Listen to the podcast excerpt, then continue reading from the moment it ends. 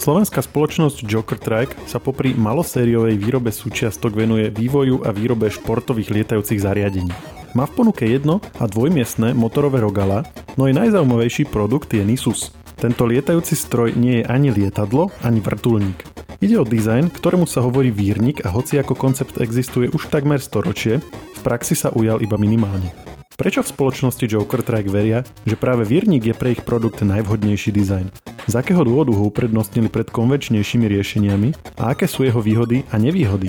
Nám v podcaste Share porozpráva priamo hlavný konštruktor spoločnosti Joker Track Ondrej Jančovič.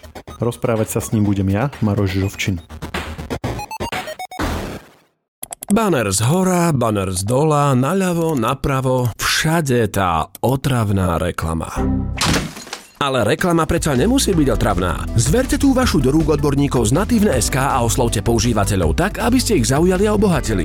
Vaše posolstvo si radi prečítajú či vypočujú desiatky tisíc potenciálnych zákazníkov, ktorí denne navštevujú najpopulárnejšie slovenské online magazíny. Nechajte si ušiť natívnu reklamnú kampaň presne na mieru. Viac info na www.natívne.sk Pán Jančovič, dobrý deň a ďakujem, že ste si na nás našli čas. Dobrý deň. Ja som to povedal v úvode teda správne, že vy ste sa najskôr venovali výrobe súčiastok na rôzne veci a že k tým lietadlám ste sa dostali a lietajúcim strojom nejak tak postupne? Ako sa to vlastne stalo? No, firma ako taká sa venovala výrobe strojárskych dielcov, to znamená ako v obrábaniu, no ale my už sme dávnejšie lietali. Ja lietam už od nejakých 17 rokov, som lietal ako plachtár, a potom, keď e, prišla rodina, tak už nebolo toľko času celé víkendy tráviť na letisko, tak... A plachtár je čo? To je lietanie na vetroňoch. Tak som sa obzeral, ako sa dostať do vzduchu, no tak uh, som prišiel na to, že motorové rogalo, potom sa ku mne pridal Indrik Zahumenský, ktorý je ako majiteľ tejto firmy a mali sme spolu motorové rogalo, lietali sme na ňom a po určitej dobe a ja som prišiel k nemu pracovať. No a vymysleli sme, že by sme mali upgradeovať naše rogalo, našu mašinu, tak uh, sme hľadali nejakú, nejaké vhodnú, vhodnú tú trojkolku, ktorá je zavesená prakticky pod tým rogalom. No a kvôli výške kolegu sme nemohli nič nájsť, tak sme si rozmysleli teda, že ideme vyvinúť niečo vlastného. No a na to ste mali nejakú expertízu, alebo možno povedzte o svojom pozadí, že asi to není len tak, že si poviem, že idem vyvinúť lietadlo. Mali sme skúsenosti. Lietali sme už asi 10 rokov na tom motorovom rogale. Vedeli sme, čo, nás, čo sa nám na tom nepáči, čo by sme chceli vylepšiť.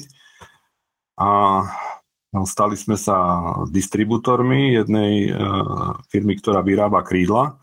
Uh-huh a chceli sme vlastne aj vlastné krídlo robiť, ale táto firma, ktorou, ktorej, sme, ktorej sme vlastne distribútorom, neviem, či to môžem povedať, je to ukrajinská firma Aeros, tak tam tie krídla boli kvalitné, cenovo dostupné a tak sme nevideli v tom nejaký význam, že ešte, ešte sami vyvíjať a vyrábať tieto krídla, tak sme sa vrhli do toho podvozku tak ten podvozok, ten sme sa snažili spraviť tak, aby bol dostatočne veľký pre nás, ale čo sa týka hmotnosti, aby bol ľahký a ten dizajn, aby bol iný, ako dotedy sa použilo. Všetky tie rogala sa veľmi na seba podobali. Buď to bola trubková konštrukcia s nejakým aerodynamickým krytom vpredu, tak my sme sa chceli pustiť do niečoho takého, čo by bolo celé zakapotované, zakrytý motor, zlepšiť nejak aj aerodynamické vlastnosti tej trojkolky a navrhovali ste to teda vy osobne alebo nejak spoločne?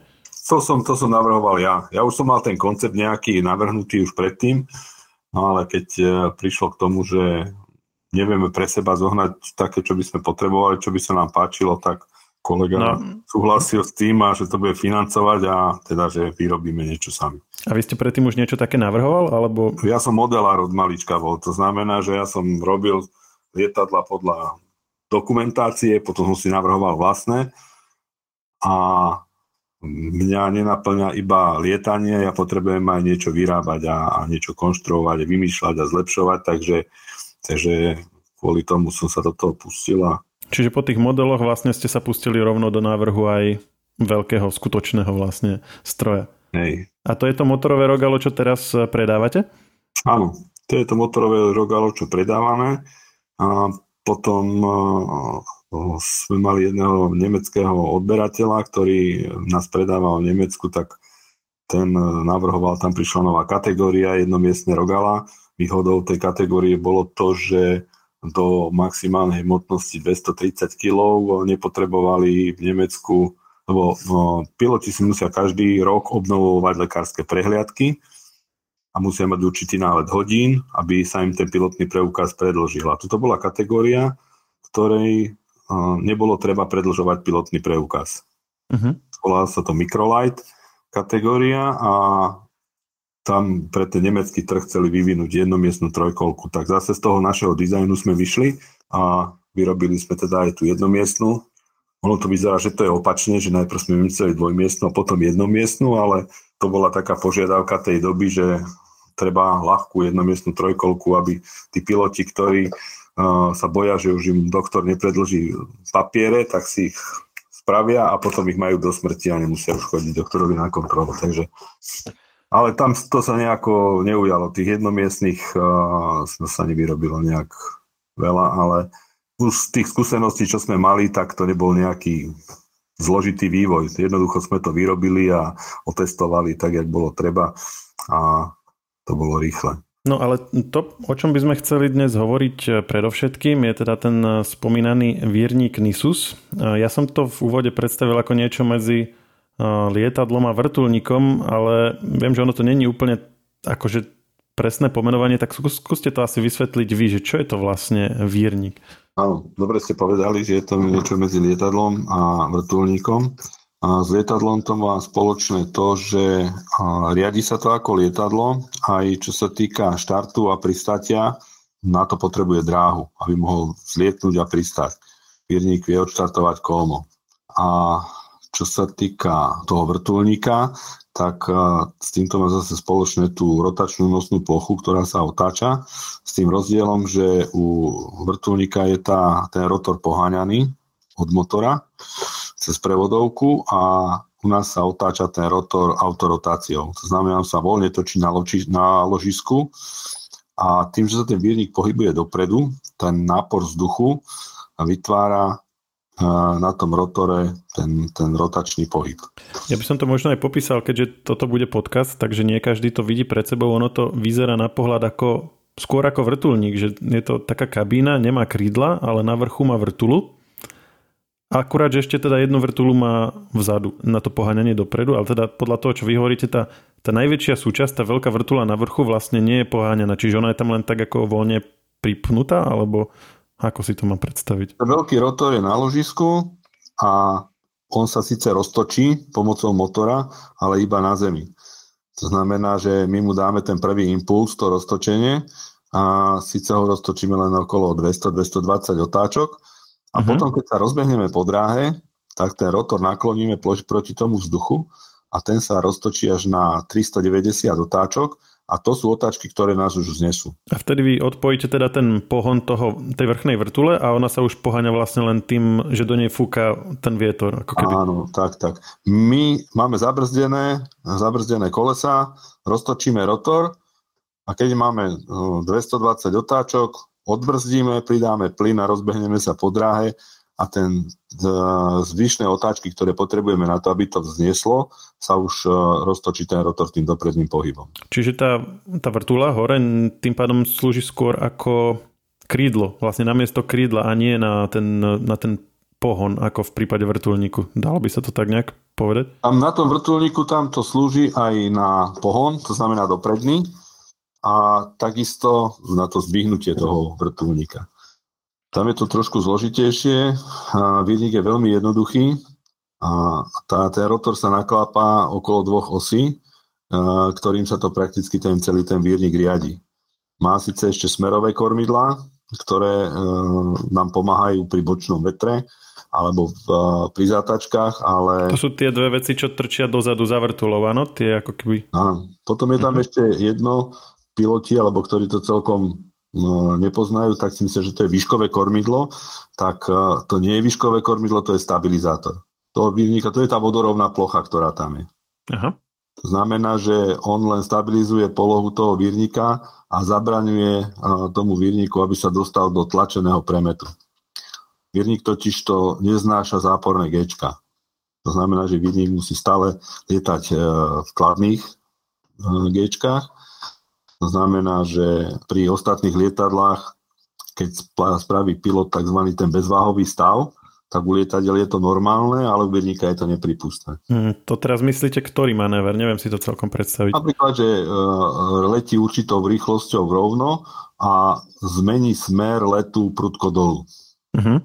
To znamená, že vtedy, vtedy uh, sa prakticky odľahšia tie krídla a niekedy až uh, tú posádku ťahá von z lietadla, že ostane vysieť na pásoch. Ale no, u úbierníka sa toto nesmie spraviť. Vírnik ten neznáša tieto preťaženia, pretože on je, ten jeho rotor je poháňaný tým, že je nafúkovaný zo spodu, ten rotor, a pri tom opačnom zaťažení, tak tam by mohli klesnúť otáčky a by to bolo už, to by bola nezvratná katastrofa. Takže toto je jediná taká nevýhoda toho vírnika. Za to ľudia, ktorí prechádzajú na výcviku z lietadiel na vírnik, tak musia mať stále na zreteli, že nesmú potlačiť. Vírnik sa iba povoluje. Lietadlo má pádovú rýchlosť letíme na lietadle, vieme, že pádová rýchlosť je ja 100 km za hodinu a pod 100 km za hodinu to lietadlo prestane letieť, pretože to krídlo prestane byť ofukované tým vzduchom a, alebo dostatočne ofukované tým vzduchom okolitým a stratí tlak. To lietadlo padne. Musí mať dostatočnú výšku, aby tento pád dokázalo vybrať. Vírnik, ten nemá pádovú rýchlosť, pretože u vírnika sa ten rotor neustále otáča. To znamená, že my môžeme s rýchlosťou klesnúť až na nulu, on začne iba klesať. On nespadne, pretože pri tom klesaní je ten prúd vzduchu, ktorý pri tom klesaní prechádza cez ten rotor, tak e, stále ten rotor roztáča dostatočne. Áno, a to som sa, na to som sa chcel opýtať, lebo ak som si, keď som si pozeral nejaké tie historické projekty výčnikov, tak tam práve toto vyzdvihovali, že vlastne lietadlo, keď sa mu pokazí motor alebo niečo, tak vlastne začne padať, ale že vírnik v podstate začne len tak klesať ako niečo ako padák, ale ešte vlastne pomalšie. No. A to platí aj o tomto vašom, áno? Áno. Je to, je to tzv. autorotácia. Najnebezpečnejšie prípady záletu sú pri motorových lietadlách, keď hovoríme, že zdochne motor. Áno, keď vypne motor a to lietadlo nemá čo poháňať. To znamená, že pilot musí nájsť rýchlo nejakú plochu pod sebou, kde, kde, to, kde pristane. Musí mať samozrejme dostatočnú výšku na to. Uh-huh.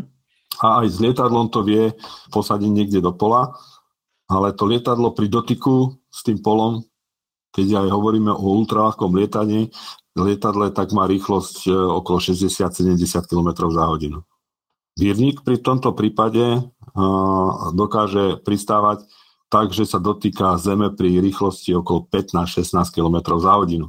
A keď nám fúka vietor oproti, tak dokáže pristáť jak vrtulník. To znamená, že do oveľa horšieho terénu dokáže ten vírnik pristáť ako lietadlo. Lietadlo potrebuje dlhé pole, najlepšie nie je pohorané, aby nebola vysoký porast a takto.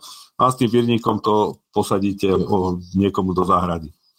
Takže tam to je tá vysoká bezpečnosť toho vírnika, že tá konfigurácia tej autorotácie, ktorá tam je, je, že on letí stále v tej autorotácii. Vrtulník, keď sa mu pokazí motor, tak musí prejsť z toho vrtulníkového režimu do autorotačného. Ale na to mhm. potrebuje mm, minimálne 100 metrov výšky. To znamená, že pod 100 metrov, keď sa to stane na vrtulníku, tak to je katastrofa. A keď sa nám to stane uh, pri štarte, môžeme byť v 5 metroch, tak sa nič nedeje, pretože letíme v autorotácii, ten vír je stále ovládateľný, nemusíme prechádzať z jedného režimu do druhého, mhm. jednoducho si len pristaneme pred seba a je vybavené. Skúste trochu povedať ešte o tom, prečo ste sa vlastne rozhodli pre Vírnik, ako, ten, ako teda váš ďalší projekt. Mohli ste robiť lietadlo, mohli ste robiť, neviem, možno aj vrtulník. Prečo práve toto? S Rogalom má ten Vírnik spoločnú jednu vec, že to je, Vírnik je vlastne ťažiskom riadený aeroplán. A Rogalo sa tiež riadi presúvaním ťažiska pod tým krídlom. A Vírnik není riadený aerodynamicky, ale takisto je tu majú spoločné tieto veci. A dokonca aj to prvé rogalo, ktoré sme navrhli, tak uh, som predpokladal, že to bude vírnik, ale vtedy sa ešte nebolo dosť informácií ohľadom vírnikov, nevedel som nájsť vzorce na výpočty, nevedel som nájsť, ako, ako treba ten rotor vyrobiť a, a všetky, všetky veci. Takže mm, jednoduché bolo namontovať to krídlo, ktoré sme poznali. Takže my keď sme začali, alebo vyrábali sme tie krídla, tak sme mali toho nemeckého partnera, tak on si kúpil vírnik kúpil si vírnik, tak sa s ním chválil, že aký on má vírnik, tak ja som ukázal výkresy, ktoré už som mal nachystané, také nejaké dizajnové náčrty a mu sa to strašne zapáčilo. No a prakticky on nás nahovoril na to, že poďme robiť teda ten vírnik, že keď sme zvládli rogalov, tak zvládneme aj vírnik. A on je ako vírnikový pilot a dokonca aj inštruktor, tak nám vedel vysvetliť všetky, všetky veci uh, ohľadom toho vírnika, poznal to, takže uh, to bol taký zdroj informácií pre nás, aby sme vedeli, čo ako má byť. A ďalšia vec je, že potom už sa dalo aj na internete nájsť uh, veľa vecí predpisov na vírniky, síce zahraničných, ale vedeli sme ich, vedeli sme teda podľa nich taký vírnik zostrojiť, lebo hm, na Slovensku vyrábať a predávať vírniky, tak to nám bolo jasné, že zákazníkov nebudeme mať veľa. Tak aj tie prvé návrhy, alebo vlastne tie prvé výpočty boli také, že boli podľa tých najtvrdších predpisov, ktoré sú anglické, podľa normy BCAR, to je norma, ktorá je pre civilné letecko, letectvo anglické takže podľa toho tie výpočty boli robené. Jedna, jedna vec bola tá, že a s týmto človekom, s ktorým sme začali tie výrniky robiť, tak ten po dvoch rokoch to vzdal. Myslím, že za dva roky to bude hotové. Ten, ten vývoj, ten vývoj, ten bol, ten bol oveľa náročnejší, pretože nechceli sme spraviť nejaký jednoduchý trubkový výrnik otvorený, ale chceli sme ísť zase do takého dizajnu, ktorý bude zaujímavý a ktorý bude nejaký nadčasový. Tak tam bola no, veľký zádrhel, čo bol a čo nám strašne dlho trvalo, to bola výroba všetkých tých kapotáží, foriem na to a, a všetkého okolo toho. Potom sme riešili mechaniku, no a jak vývoj ide, tak sa niečo spravilo, vyskúšalo, prerobilo, všetko muselo podľahnuť e, zaťažovým skúškam. To tiež sa teda vždy nepodarilo na prvýkrát, takže ten, ten vývoj nám trval bez mala 7 rokov, pokiaľ sme dostali prvý výnik do vzduchu. A súčasný stav je aký? Máte ich už asi koľko urobených, alebo v akom, v akom je to štádiu? Momentálne, momentálne máme aj s nejakými tými prototypmi uh, vyrobených 5 kusov, z toho momentálne uh, tretí lietajúci, uh, teraz dokončujeme, to bol ten výrnik, ktorý bol vyrobený pre výstavu v Dubaji. Uh-huh. Tak uh, tam ten kvôli krátkosti času on bol prakticky vyrobený ako lietajúci kus, ale ešte neprebehli všetky záletové skúšky na ňom, takže tie až teraz prebiehajú. Tento dizajn, ktorý máme, je síce ľubivý a má veľa výhod, je tam veľká priestranná kabína, perfektný výhľad z tohoto výrnika, celkový ten dizajn toho výrnika je, sa ľuďom páči, ale jedna nevýhoda tohoto bola, že to veľké plexisklo aj viacej váži. Uh-huh.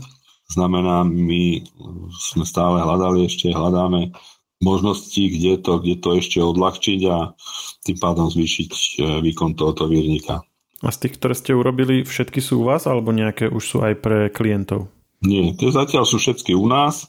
Je možnosť uh, ich predať, ale uh, viete, ak to chodí aj keď si niekto chce kúpiť auto, tak si kúpi nie? Hneď prvé, čo vyjde z pásu, tak čaká, sa to rok bude vyrábať a potom si to kúpi, takže ľudia, ktorí aj o to mali záujem a sa dozvedeli, že by mali prvý kus, tak, e, tak cúvli, ale my dúfame, že, že nájdeme tých ľudí a tie mierniky lietajú v pohode, čo sa týka, čo sa týka bezpečnosti, všetko je tak, jak má byť. Takže už len čakáme na to, len sa to trošku rozšíri A vy máte na stránke aj priamo teda možnosť si ich objednať, je tam formulár, dajú sa tam vyklikať rôzne detaily až po výbavu interiéru, farbu a podobne. To znamená, že v tejto chvíli už je to vlastne dostupné, že v zmysle, že, že dnes si človek môže to objednať a vy mu to spravíte? Čo sa týka výroby, tak uh, teraz, teraz to vyrábame ako uh, samostatné stavby teraz robíme. To znamená, zákazník chce výrnik, tak my mu ho vyrobíme. To výrnik, e, ten výrnik sa vyrába preňho a mhm. vybere na zákazku v zostavu, čo vlastne chce a už od samého začiatku je, je ten výrnik stávaný na jeho meno uh-huh. a, a robí sa to pod poverenými organizáciami, ktoré sú Slovenská letecká federácia alebo Slovenská liga aviatikov, ktoré majú vo svojom portfóliu prevádzkovanie výrnikov to znamená, že ohlási sa stavba u nich, začne sa stavať a o, sú určení technici, ktoré tú stavbu dozorujú. A je to, funguje to tak, ako keď uh, si niekto uh, robí si výrnik doma v garáži. Mhm. Akurát uh-huh. na takýto výrnik, ako je tento, ten sa v garáži spraviť nedá, pretože tam treba mať uh, formy, pec na vypekanie tých uh, kompozitových dielcov a je to zložité dodržať to v nejakých amatérských podmienkách. Ako dlho trvá taká výroba? Keby som si to dnes objednal, tak kedy ho môžem očakávať? Výroba výnika trvá pol roka. A v tejto, v, tejto, v tejto situácii asi aj toho pol roka by to bolo. A pokiaľ by tých objednávok bolo viac, tak dá sa hm, tam spraviť nejaká rozpracovanosť tých dielcov a v tom prípade sme pripravení, že by sme to vedeli za nejaké 3 mesiace dodať. Čo je dneska rýchlejšie ako auto. No to áno. Dneska sa na auto čaká rok niekedy, takže nie je to až taká, taká veľká doba. No keď e, by sme mali viacej objednávok, potom môžeme prejsť, alebo vlastne my sa teraz pripravujeme na typový preukaz. To znamená, že my už potom nemusíme čakať na zákazníka, my si môžeme dopredu vyrobiť dielce a ten výrnik uh, dokončiť nie úplne, lebo musíme si počkať na toho zákazníka, ako ho nakoniec bude chcieť mať nastriekaný a aký mhm. prístroj do toho dať, ale jednoducho ho vyrobiť a dotiahnuť do konca a potom ten výrnik predať. Že nemusí od samého začiatku byť ten výrnik už uh, chystaný pre toho zákazníka. A aká je vaša vízia? Máte predstavu o tom, že koľko asi by ste ich chceli uh, predať, či už celkovo alebo ročne, že, že kedy už by to bolo také, že by ste s tým boli spokojní, že už by vám to dávalo zmysel aj ekonomicky, dajme tomu? No, rentabilné by to bolo um, asi od 10 kusov ročne, keby sme vedeli robiť. A čo by sme chceli dosiahnuť, tak by sme chceli dosiahnuť dva kusy mesačne, to znamená, že okolo 24 kusov uh, týchto výrnikov ročne vyrobiť. To už by bola aj, aj tam nejaká návratnosť, pretože ten vývoj do, do dneska stál okolo 2 miliónov eur, takže a všetko je to financované z vlastných zdrojov. Zatiaľ, zatiaľ nám nikto nepomohol. V zahraničí na te, pre takéto firmy schválujú projekty z Európskej únie a tak ďalej, ale u nás, u nás to nejak nefunguje. A to využitie je teda len na také rekreačné hobby lietanie, alebo sú aj nejakí iní zákazníci, čo by to zvažovali pre nejaký iný využitie? Jak sme boli na tej výstave v Dubaji, tak tam sme sa rozprávali s pár ľuďmi, nejakí boli u nás chcú využívať komerčne tieto výrniky. Boli komerčne tu, v akom zmysle? Z, z Indie napríklad, alebo z, z Malajzie. To sú také krajiny, kde, kde je dosť ľudí a tá hustota toho je tam, teda tých ciest tam není nejakých uh, kvalitných, tak ako tam by to chceli využívať ako aerotaxi. Uh-huh. Dalo by sa to aj u nás týmto spôsobom využívať, ale to už je komerčné využívanie a ultralighty podľa našich zákonov sa nesmú využívať komerčne. To znamená, že my by sme ten výrnik museli certifikovať cez dopravný úrad podľa predpisov a potom by sa dali využívať. To znamená, že zase tam je náročnosť na tú celú tú legislatívu, to znamená, tá certifikácia toho celého procesu musí prebehnúť a tým pádom sa tá výroba predraží ale keď e, sa má využívať komerčne, tak si myslím zase, že tam sa to dá zaplatiť, že ten, kto to komerčne využíva, tak na tom prakticky zarába. A teda prečo práve tento váš stroj by chceli využiť na aerotaxi? Je to kvôli tomu, že je to bezpečnejšie ako normálne lietadlo? A, alebo opýtam sa to inak, že prečo, prečo sa to zatiaľ ešte tak nerobí? Prečo zatiaľ nevidíme ako výrniky inde, že by sa na takéto situácie používali. Lebo keď ste to opísali, tie, tie jeho výhody, tak vlastne to znelo uh, veľmi dobre, dávalo to zmysel. No, tieto, tieto výhody tých výrnikov využívajú, napríklad v afrických krajinách niektorých využívajú výrniky, a využíva ich tam policia, napríklad stráženie tých, tých, e, tých parkov uh, národných, ktoré tam majú.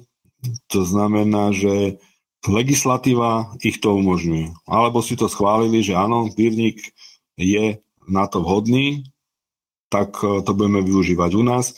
Keď by ho chcela využívať policia, tak hovorím, že buď musí mať schválenie od dopravného úradu, to znamená, že musí mať ten certifikát pre civilné letectvo, ktorý je teda veľmi náročný a nie každý výrobca. Títo výrobci sa do toho nehrnú, pretože to je to je viacej ľudí v administratíve, ako vo výrobe. Tak to by som to povedal. A rozdiel, rozdiel medzi napríklad cenou e, výrnika a vrtulníka, keď sme to prerátali, koľko stojí údržba výrnika, aká je spotreba výrnika, koľko stojí pilotný preukaz na výrnika, ako sa to dá využívať, tak uh, musela by naša legislatíva spraviť to, že povolí nejakú, nie komerčnú, ale nejakú takú činnosť, ako je čo hliadkovanie pre požiarníkov, pre policajtov. Povolí, aby mohli lietať na ultraľahkých lietadlách, spraviť výnimku, čo môže napríklad armáda alebo, alebo tieto zložky by to mohli spraviť a potom by sa mohli využívať na takéto veci. Ten vírnik dokáže odštartovať a pristať na každom polnom letisku. To znamená, že každé práškárske letisko, ktoré je pri každej dedine na Slovensku, tak môže byť hangár, môže byť vyškolený policajt, ktorý kedykoľvek môže sadnúť do vírnika a môže robiť nejaké hliadkovanie. Vy ste to začali hovoriť, ale ste to nedopovedali, že keď sa porovnajú prevádzkové náklady a spotreba a tak ďalej, napríklad vrtulník a vírnika, teda chceli ste asi povedať, že vírnik je v tomto prípade výhodnejší, áno? Že je tá prevádzka ekonomickejšia. Napríklad teraz uh, policia ide kupovať uh, vrtulníky, neviem koľko, 4 kusy, a budú ich používať od, tej, od toho hoci aj hliadkovania alebo vyhľadávania osôb alebo jednoduchých vecí, na ktoré by sa mohli použiť e, vírnik, tak budú robiť toto hliadkovanie na vrtulníku, ktorého hodina stojí 40 tisíc eur. Uh-huh. Ako to, do toho je započítané, že benzín, na, uh, údržba, pilota, benzín, tak. školenie pilota, údržba, to je hodinová, hodinová sadzba, ktorá je, ktorá je takáto. A s viernikom by sme sa na akú hodnotu dostali? My lietame, my lietame na vierniku a za 150 eur hodina. To znamená, že v tom je zaratané cena vírnika, tá amortizácia, je tam zarataná údržba toho vírnika a je tam zaratané treba aj e, nejaká, nejaká čiastka, tá to je len teoretická, akože koľko by ten pilot toho vírnika mohol, mohol dostať. To znamená, že e, pilot vrtulníka dospelého, ten e, musí mať iné školy, drahé, ja neviem koľko stojí, možno 50 tisíc eur stojí vyškolenie pilota na vrtulník, ale vyškolenie pilota na vírnik stojí 5 tisíc eur. A to, to hovoríme o bývalom pilotovi normálneho lietadla, že, že preškolenie, či, nie, či nie. úplne komplet? Taký, čo si povie, že ja sa chcem ísť naučiť lietať na vírniku a dostane pilotný preukaz, osnova na vírnik, ten výcvik je nejakých 25 hodín letových, to znamená, že kto je ozaj šikovný, tak sa za tých 25 hodín naučí. Priemerne je to okolo tých 40 hodín, ktoré potrebuje na ten výcvik, ale je to, je to ďaleko menej ako na tom vrtulníku. No a ten výcvik teda musí byť úplne osobitný, ako ste hovorili, že, že keď niekto lieta predtým na lietadle, tak nevie... preukaz, tak mu stačí preškolenie. Tak mu stačí preškolenie. Ale teda je to iný, iný, ako ste hovorili, iný princíp lietania, takže musí tam vlastne nejaké veci... Áno, tam je, tam je čo som hovoril, že, že aby sa nebal ten pilot, keď lietal predtým na lietadle tej nízkej rýchlosti, že mu to spadne, aby to nepotlačil, pretože to sa nesmie. Mm-hmm. To znamená, že tam sú nejaké veci, tie rozdiely, ktoré sú medzi tým vírnikom, to je technika pilotáže, stačí mu na to si zvyknúť. Ale ten pilot už vie uh, všetky ostatné, všetky ostatné potrebné uh, predmety, ktoré sa vyučujú, čo sa týka predpisov, čo sa týka meteorológie, čo sa týka radiokorešpondencie a... Toto je všetko rovnaké pri vierniku, je? že štartovanie, pristávanie, komunikácia rádiová a takéto veci. Takže, takže on sa potrebuje iba naučiť sa lietať na vierniku. Keď sa vrátim k tej predošlej otázke, že podľa toho, čo hovoríte, je to naozaj výhodnejšie, že aj, aj prevádzka je lacnejšia, aj, aj ekonomia, ako spotreba v podstate toho stroja, že, že, že jazdí ekonomickejšie prečo potom, ako všetci poznajú lietadla a vrtulníky a viernik možno väčšina poslucháčov teraz prvýkrát do nich bude počuť, keď bude počúvať tento podcast. Ako si to vysvetľujete? Doteraz, alebo donedávna, donedávna tie vierníky v Európe neboli moc populárne. A napríklad vo Vezarme ešte za bývalého režimu sa vierníky začali riešiť, ale jednoducho nejaký inšpektor povedal, že každé lietadlo má svoju letovú obálku. To znamená, že tam je napísané, aké môže mať preťaženie, aké kladné, aké záporné, akých rýchlostiach lietá, kde je padová rýchlosť a všetky, všetky proste veci, ktoré ten pilot musí vedieť tým, že toho lietadla sadne, tak uh, si musí toto ozrejmiť a musí to vedieť. No a tam, keď je napísané, že záporné G sú zakázané na vierniku, no tak jednoducho povedané, na takých lietadlách my lietať nebudeme pocit. byrokratická ako keby Áno, záležitosť. Jednoducho, jednoducho niekto to povedal, že to tak sa tu nebude lietať, tak sa to tu nelietalo. Takže nejaké pokusy s viernikami boli. Samozrejme, tie prvé pokusy boli aj také, že tam boli nejaké úrazy alebo, alebo aj možno nejaká smrť, takže sa to zatrhlo a bolo vybavené. Takže povedali, máme tu lietadla, na ktorých vieme lietať, tak lietajte na nich, nevymýšľajte. A na vrtulníkoch. Sice je to drahšie, ale sme na to no, zvyknutí. Vrtulník, vrtulník tiež ako, to nebolo také jednoduché. S vrtulníkmi začali najprv lietať vojaci, až keď uh-huh. sa to vypiplalo celkom a vojaci ten dostal rozkaz, že má sadnúť do vrtulníka a má s ním leteť, tak s ním letel.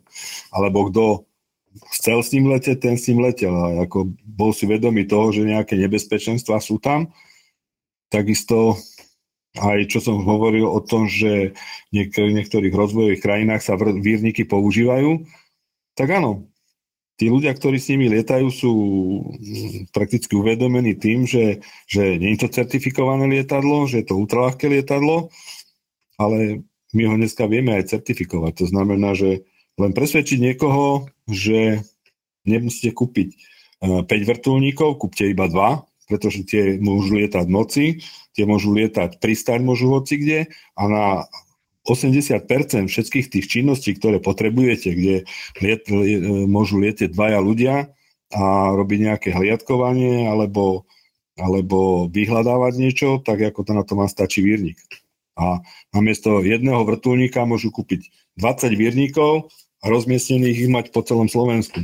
No, hovorili ste, že v Európe zači- doteraz neboli veľmi populárne, ale začínajú byť a že teda napríklad v rozvojových krajinách sa používajú. Keď ta, teda si vezmeme celý svet, tak e, je to, sú to v podstate len tieto využitia, ktoré ste opísali, že nejaké také um, začiatky aerotaxy a pozorovacie misie a tak, alebo sú aj nejaké miesta, kde sa či už využívali, alebo využívajú aj na niečo iné? Väčšinou, väčšinou na, na športové lietanie sa využívajú. Na športové lietanie to je, to je 99% sa využívajú na toto. Bude to nejaké uh, len hobby, kde si ľudia lietajú, jak sa hovorí, že okolo hnoja, že si večer vyletia a polietajú si trošku a pristanú. Dneska už sa na vierníkoch lieta, bežne máme aj na Slovensku ľudí, ktorí si lietajú na vierníkoch, čo ja viem, do Chorvátska sa idú na predlžený výkon dokúpať a potom sa vrátia. Uh-huh. A máte pocit, že sa to dostáva do popredia, že povedzme tie vierniky majú pred sebou väčšiu budúcnosť, než, než je ich minulosť? Alebo myslíte, že to zostane taká skôr okrajová záležitosť? Dostáva sa to do popredia z toho titulu, že keď niekto si chce kúpiť lietadlo, že má na to peniaze, stojí okolo 100-150 tisíc taký viernik.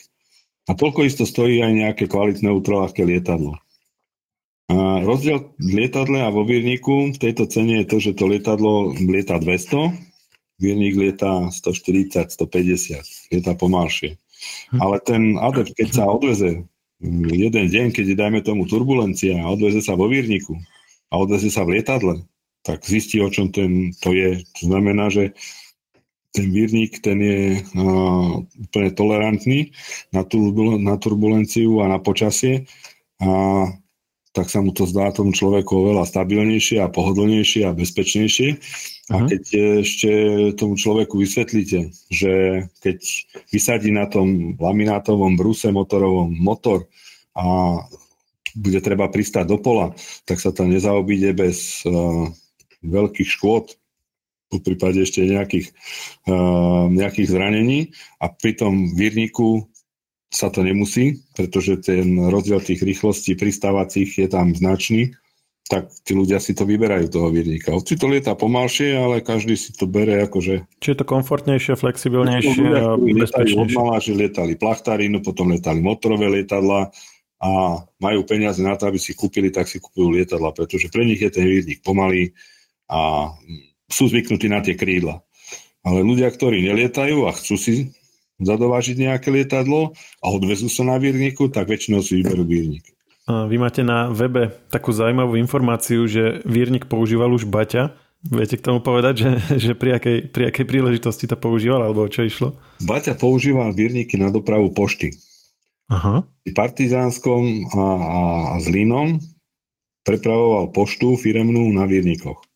Znamená, že ten výrnik bol, znášal aj horšie počasie ako lietadlo, tak e, kvôli tomu ich začal používať, mal vo svojej flotile dva výrniky, ktoré lietali medzi týmito dvomi mestami a firemné vykresové dokumentácie a poštu a vlastne keď treba riadiť firmu, tak kopu všelijakej pošty potreboval prepravovať, tak to robil na výrnikoch. Boli to o, prakticky výrniky od Ciervu, to je prakticky vynálezca vírnikov. Uh-huh. A ináč musím povedať, že jeho prapravnúčka bola u nás, tak chce oživiť v Španielsku e, toho, meno tohoto, tohoto vynálezcu vírnikov. To sa bavíme teraz o začiatku 20. rokov, o tom prvom vlastne vírniku, ktorý, no, ktorý akože bol schopný letať. Vírniky začali robiť e, po prvej svetovej vojne, ale tento konštruktor, on bol konštruktorom, konštruoval, čo bolo treba a kto mu čo zaplatil. To znamená, že keď potom konštruoval nejaký bombardér pre nacistov, tak ho tam v Španielsku teraz zaznávajú a ona sa snaží očistiť tamto jeho meno, tá jeho prapravnúčka a chcela by teda nejaké vierníky predávať a tento nás sa veľmi páčil, tak bola u nás sa na ňom povoziť. Tak uh, teraz čakáme, že čo z toho, čo z toho bude, že či bude nejaký, nejaký obchod z toho. To je pekné, keď z rôznych, z rôznych firiem, ktoré sa tomu dnes venujú, tak uh, ju zaujala práve tá vaša. No kvôli dizajnu. Je sa to páčilo, jak to vypadá. Tak, uh, a bolo to nové, lebo tie vierníky, ktoré sa vyrábajú, niektoré sú na trhu už, prakticky už sú na trhu nejakých 10 rokov, alebo možno aj viac. No a toto bola novinka. Takže jedna vec, že to bola novinka a ďalšia vec, to bol ten dizajn, ktorý, ktorý ho ohúril. Tak... Že to je celé také okapetované, nie je to vlastne len také nejaká sedačka s, s vrtulou alebo no, niečo. Aj, konkurencia robí okapotované vírniky, ale sú iné, ináč to vyzerá tie vírniky. No ako tento vírnik, to Američani povedali, že toto keď tu budeme mať, tak iné nebude sa predávať, lebo že vyčnieva z radu. To znamená, že všetky tie konštrukcie sú robené účelovo, nejak aerodynamicky, sú riešené uh, síce dobre, ale ten dizajn toho vírnika je, oni sa dosť, dosť podobajú všetky tie vírniky. Tak jak aj to naše motorové rogalo, to keď sme s tým boli prvýkrát na výstave, tak ľudia okolo toho chodili, že to vypadá celkom ináč ako, ako iné rogala. Ako tak. Takže týmto štýlom sme išli aj ďalej. Takže, takže ten, tým dizajnom sa odlišujeme. No a čo sa týka tých letových vlastností, snažíme sa, snažíme sa to, tam už ťažko niečo ešte niečo vymýšľať okolo tých výrnikov. To tie firmy, ktoré sa s tým už dlhšie zaoberajú, tak a tí už prišli na nejaké veci, čo sa týka profil rotora, rozmery rotora, geometria všetkých tých nastavení a všetkého, tak my tiež skúšame ešte, čo by sa tam dalo, ale to sú už, to sú už iba také, také drobné percentá na tých vylepšeniach, že už to nemá, už to nemá nejaký zmysel. A snažíme sa ísť do nových materiálov. Ten náš výrnik, ten je kvázi celý z uhlíkových vlákien.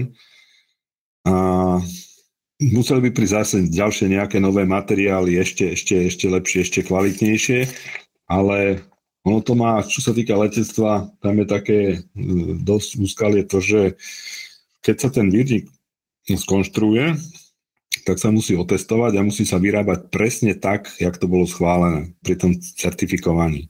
To znamená, že keď príde nový materiál, príde nejaká zmena, tak my môžeme si niečo vymysleť, ale znova to musíme certifikovať. To znamená, že zase to musíme vyrobiť, vyskúšať a znova ísť do certifikácie. Teraz bolo jedna taká príležitosť, by som povedal, že my sme mali schválené výrniky, doteraz lietali do váhy 560 kg. V niektorých krajinách už to bolo skôr, ale u nás ešte minulý rok nabehlo zvýšenie tejto váhy do 600 kg.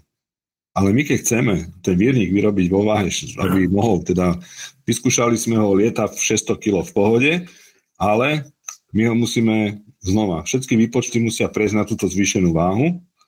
To znamená, že skúšovné zaťaženia sa zvýšili, tak znova to všetko otestovať, aby sme mohli v tejto zvýšenej váhe vyrábať. To znamená, že keď viernik váži 320 alebo 330 kg a maximálna bola 540, alebo vlastne 560 bola maximálna hmotnosť, tak ten rozdiel, ktorý tam je, tak buď si tam môžeme zobrať viacej paliva, alebo posádka môže viažiť viacej, alebo keď e, teda ideme do tých 600 kg a my ten vírnik nám vyhovie, tak, jak je vyrobený a vyhovie tým väčším záťažovým skúškam, tak znova tá váha sa nezvýši, ale sa zvýši tá užitočná nosnosť toho výrnika.